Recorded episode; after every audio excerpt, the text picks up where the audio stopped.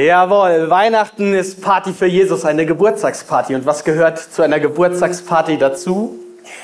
Geschenke.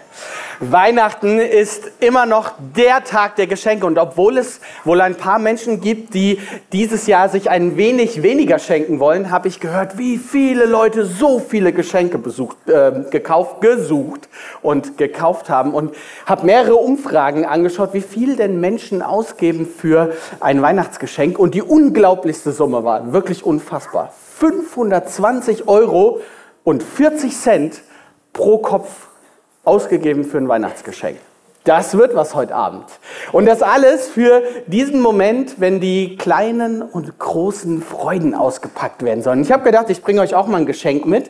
Also, ähm, das ist ja so ein wunderbarer Moment, wenn man, wenn man Heiligabend dann etwas auspackt und oh, dann, dann ist ein Geschenk drin. Und dann sieht man, ihr könnt das jetzt wahrscheinlich gar nicht sehen, eine kleine Perle. Das ist es. Das habe ich mir so sehr gewünscht. Wie schön. Wow. Leider mischt sich unter diese wunderschönen Geschenke immer mal wieder auch das ein oder andere Geschenk, hm, das nicht ganz so passt. Das ist entweder zu groß oder noch schlimmer zu klein. Das ähm, sieht nicht so schön aus. Das, das bringt mir nichts, gefällt mir nicht, habe ich schon. Oder ähm, der Klassiker ist sinnlos. Das habe ich schon mal geschenkt bekommen, bei, das war Wichteln. Und das ist das Geschenk, das heißt Nothing. Also das heißt nichts. Und da steht drauf, was man mit diesem Geschenk machen kann. Ich habe gedacht, das muss ich euch mal vorlesen. Also Instructions, Anleitung. Schritt 1, bitte öffnen Sie die Verpackung sehr vorsichtig. Schritt 2, erfahren Sie nichts. Das war's. Zum Glück sind die meisten Geschenke nicht so wie dieses sinnlose Geschenk, sondern, sondern richtig schöne Geschenke. Und so gilt, Weihnachten und Geschenke gehören zusammen. Und das hat, das hat einen richtig guten Grund. Denn an Weihnachten beschenkt uns Gott. Gott wird Mensch und schenkt, Gott schenkt uns Jesus als Kind. Und diesem Geschenk möchte ich jetzt in den nächsten Minuten mit dir ein bisschen auf die Spur kommen, da ein bisschen drüber nachdenken. Und dafür begeben wir uns zusammen mit, mit Maria und Josef von Nazareth nach Bethlehem auf diesem beschwerlichen Weg zum Stall, suchen nach einer Herberge und, und finden dann diesen Stall in der Krippe. Und wir sind bei den, bei den, bei den Hirten, die, die ihrer Arbeit nachgehen, die da sitzen und auf einmal dieses gleißende Licht des Engels ähm, sehen und dann diesen wunderbaren Chor, den bombastischsten Chor aller Zeiten hören und dann losgehen. Und erst vorsichtig, dann immer schneller und schneller und schneller und dann kommen sie langsam und bedächtig an. Denn da liegt ja ein Neugeborenes. Aber halt, stopp. Vielleicht sagst du jetzt, Alex, du kannst da hingehen, aber ich komme nicht mit. Denn das, das passt doch gar nicht. Das ist doch seltsam. Normal ist das nicht. Normal ist das doch, dass wir Menschen versuchen, Gott Geschenke zu machen. Also etwas Gutes zu tun, um damit so ein bisschen Sprosse für Sprosse, wie bei dieser Leiter, die hier hinten im Hintergrund steht, immer ein Stückchen höher zu kommen. Und wenn es ganz, ganz gut läuft, dann kommen wir mal oben an, bei Gott im Himmel. So funktioniert das doch. Aber nein, an Weihnachten dreht Gott das System um.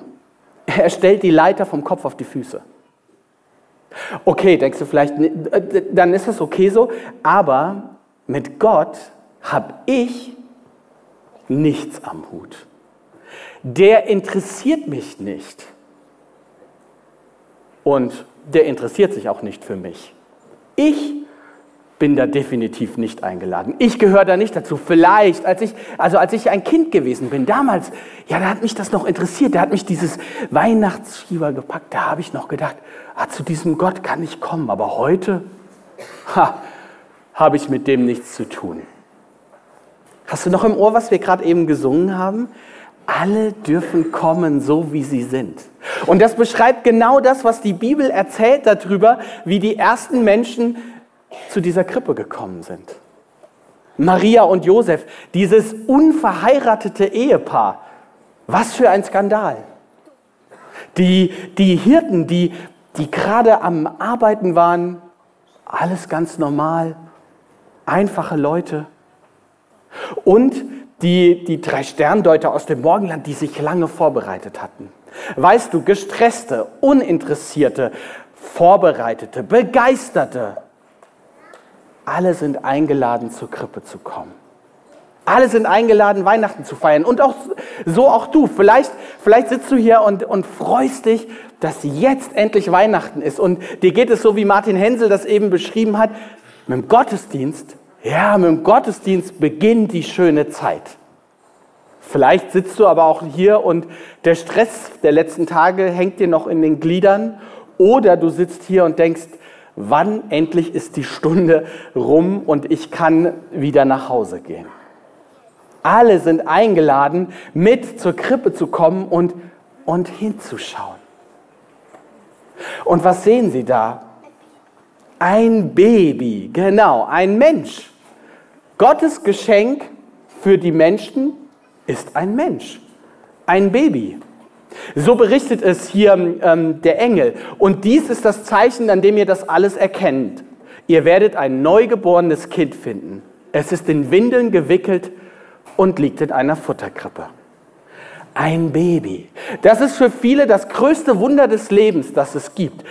So, so klein, so zerbrechlich. Und trotzdem ist alles dran. Gott kommt als Baby in diese Welt. Wie schön. Aber auch wie seltsam, wie zerbrechlich, wie, wie abhängig macht er sich von seinen Eltern. Also, die mussten ihn versorgen und wenn es nötig war, ihm auch mal die Windel wechseln. Und so könnte man sich ja schon fragen, also Gott, sag mal, das war wohl nichts, oder? Du kommst als Menschenbaby in diese Welt? Ich stelle mir Gott mächtig und groß und stark und herrlich vor. Einer, der alles kann. Und du kommst so zerbrechlich? Ist das dein Ernst, Gott? Ja, das ist Gottes Ernst. Denn dass er, dass er mächtig und groß und stark ist, das wissen viele. Aber dass es ein Gott ist, der, der weiß, was Hunger bedeutet. Der weiß, was, was es heißt, durstig zu sein, frustriert zu sein, Enttäuschungen zu erleben, Freude zu haben, zu feiern. Der Freundschaft kennt und auch weiß, wenn Freundschaft enttäuscht wird und man hintergangen wird. Der Schmerzen kennt, Leid, ja, der sogar weiß, wie es ist, wenn man stirbt. Gott kommt zu uns und sagt uns mit seinem Geschenk, ich verstehe dich. Ich weiß, wie das ist. Ich weiß, wie das ist, als Mensch auf dieser Welt zu leben. Ich habe dieses Leben selbst gelebt. Aber das ist nicht alles, was die Engel ähm, den Hirten erzählen. Da gibt es noch mehr, was sie ihnen sagen. Das sehen wir jetzt auf der nächsten Folie. Denn heute ist in der Stadt Davids für euch der Retter geboren worden. Er ist Christus, der Herr. Jetzt muss ich euch was erklären. Wenn, wenn ein Jude hörte, der Retter, der Messias ist geboren, dann klingelte es in seinen Ohren. Das war sowas wie ein, wie ein Codewort dafür, dass jetzt etwas ganz Besonderes kommt. Kennt ihr solche Codes? Als kleiner Junge habe ich sehr, sehr, sehr, sehr gerne Kakao getrunken warmen Kakao, gerade in der Winterzeit. Ach, war das lecker. Und dann gab es so manchmal, manchmal einen ganz besonderen Moment. Da haben wir nämlich nicht einfach nur diesen Instant-Kakao getrunken, sondern dann gab es richtigen Kakao. Mit so richtig, richtig dunkelbraunem Kakaopulver und extra Zucker obendrauf, dass es so richtig, richtig lecker war.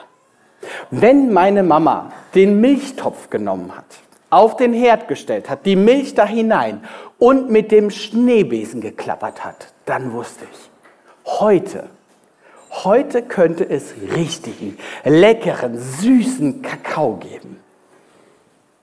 Wenn ein Jude das Wort Messias hört, dann ist das wie wenn der Schneebesen klappert. Dann denkt er, wow, jetzt wird alles anders. Gott kommt und, und befreit uns, das hat er uns versprochen. Aber war das für die Juden so? Sie hatten gehofft, dass, dass Jesus kommt und dass er, dass er die Römer vertreibt. Aber am Ende seines Lebens wurde er von den Römern gekreuzigt. Also Gott, das war wohl nichts. Das war eine schöne Idee, aber, aber du bist in einer, armen, in einer armen Krippe geboren und an einem Folterinstrument gestorben. Ich hatte erwartet, dass du, dass du dein Volk um dich sammelst, dass du der Anführer einer, einer großen Bewegung wirst. Aber nichts. Ein paar Anhänger hattest du, aber das waren wirklich, das waren wirklich so ein bisschen dahergelaufene. Aber genau das ist wieder Gottes Programm. Genau das, denn Gott kommt nicht in diese Welt, um zu gucken, ach, wie schön haben die es denn da? Oder kann ich es noch ein bisschen schöner machen? Er kommt auch nicht, weil ihm so langweilig wäre und er jetzt endlich mal eine Abenteuerreise unternehmen wollte. Nein, Gott kommt als der Heiland, als der, der etwas heil machen will weil etwas kaputt gegangen ist. Kaputt zwischen den Menschen, kaputt, kaputt bei den Tieren, kaputt bei der Schöpfung, kaputt bei der Lust am Leben, kaputt bei unseren Beziehungen, bei unseren Werten. Und Jesus kommt und will es heil machen. Das heißt nicht, dass alles gut ist. Das wissen wir. Auch heute noch gibt es Schuld und Fehler und Versagen und, und, und Ärger und Lügen und Betrügereien. Aber nichts, nichts von all dem, nichts ist so endgültig, dass nicht ein Neuanfang möglich wäre. Denn Jesus, denn Jesus ist gekommen und Gott sagt damit, ich verstehe dich und ich kann dich retten. Ich heile dich. Der Engel hat den hat den Hirten noch mehr zu sagen. Er sagt ihnen, fürchtet euch nicht. Hört doch, ich bringe euch eine gute Nachricht, die dem ganzen Volk große Freude bereiten wird. Gottes Herrlichkeit erfüllt die Himmelshöhe, singen dann die Engel in diesem riesigen Chor miteinander. Sein Frieden kommt auf die Erde zu den Menschen, denen er sich in Liebe zuwendet. Weiß nicht, wie dir das geht, wenn du dir vorstellst, dass der übernatürliche Gott jetzt, jetzt einem Menschen begegnet, dann ist es ja so wie, dass man auf einmal den Kochlöffel wegschmeißt. Vor lauter Schreck. Mit nur einem Fingerschnips könnte ich weg sein. Aber hör die Regierungserklärung Gottes. Fürchtet euch nicht. Hab keine Angst. Ich will dich lieb haben. Du bist nicht alleine. Und, und um es nochmal so richtig deutlich zu machen, singt dieser ganze Chor das dann auch nochmal und sagt, Gott wendet sich den Menschen in Liebe zu. Und dann steht da noch was, dass Gott kommt und Frieden mitbringt. Und ich habe gedacht, also Gott, auch das ist eine sehr schöne Idee, aber Gott das war wohl nichts, oder? Ich meine, wenn wir auf dieses Jahr zurückschauen, dann sehen wir doch, das war ein, das war ein wirklich schwieriges Jahr. Ein Jahr mit, mit Krieg. Ja, Kriege hat es schon immer gegeben, aber, aber noch nie oder schon lange nicht mehr, muss man besser sagen, ist er uns so nahe gekommen. Gott, also mit dem Frieden, das hat nicht funktioniert. Aber wieder ist es Gottes Programm und Gottes Idee, weil er sieht, wir Menschen bekommen es einfach alleine nicht hin. Wir wollen Frieden, aber irgendwie, irgendwie klappt es nicht. Wir kriegen das alleine nicht hin. Jeder Versuch ist lohnenswert. Und so kommt Gott in diese Welt und sagt, ich will euch Frieden bringen. Frieden und zwar nicht nur auf dem Schlachtfeld sondern Frieden ganz persönlich. Vielleicht sogar an diesem Weihnachtsfest, wenn du mit deiner Familie zusammensitzt. zusammensitzt. Gott legt für dich dieses Geschenk in die Krippe. Jesus, das kleine Baby. Und es ist die Frage, was ist das denn jetzt für ein Geschenk? Ist das ein, hey, hey Gott, das war wohl nichts. Ein sinnloses, ein, ein, ein überflüssiges, ein, eins, das ich überhaupt nicht brauche. Oder ist es ein, hey Gott, das ist es. So ein wunderschönes, so ein wertvolles und wichtiges Geschenk. Die Entscheidung liegt bei dir. Keiner kann sie dir abnehmen. Du kannst sagen, für mich ist das nichts, damit will ich nichts zu tun haben. Oder aber, wow, das will ich ausprobieren. Die Menschen, die Jesus live gesehen haben und es ausprobiert haben, sind ganz verändert davon wieder zurückgegangen. Und am beeindruckendsten, finde ich, war das bei den Hirten. Die Hirten kehrten wieder zurück. Sie priesen und lobten Gott für das, was sie gehört und gesehen hatten. Da hat sich was verändert.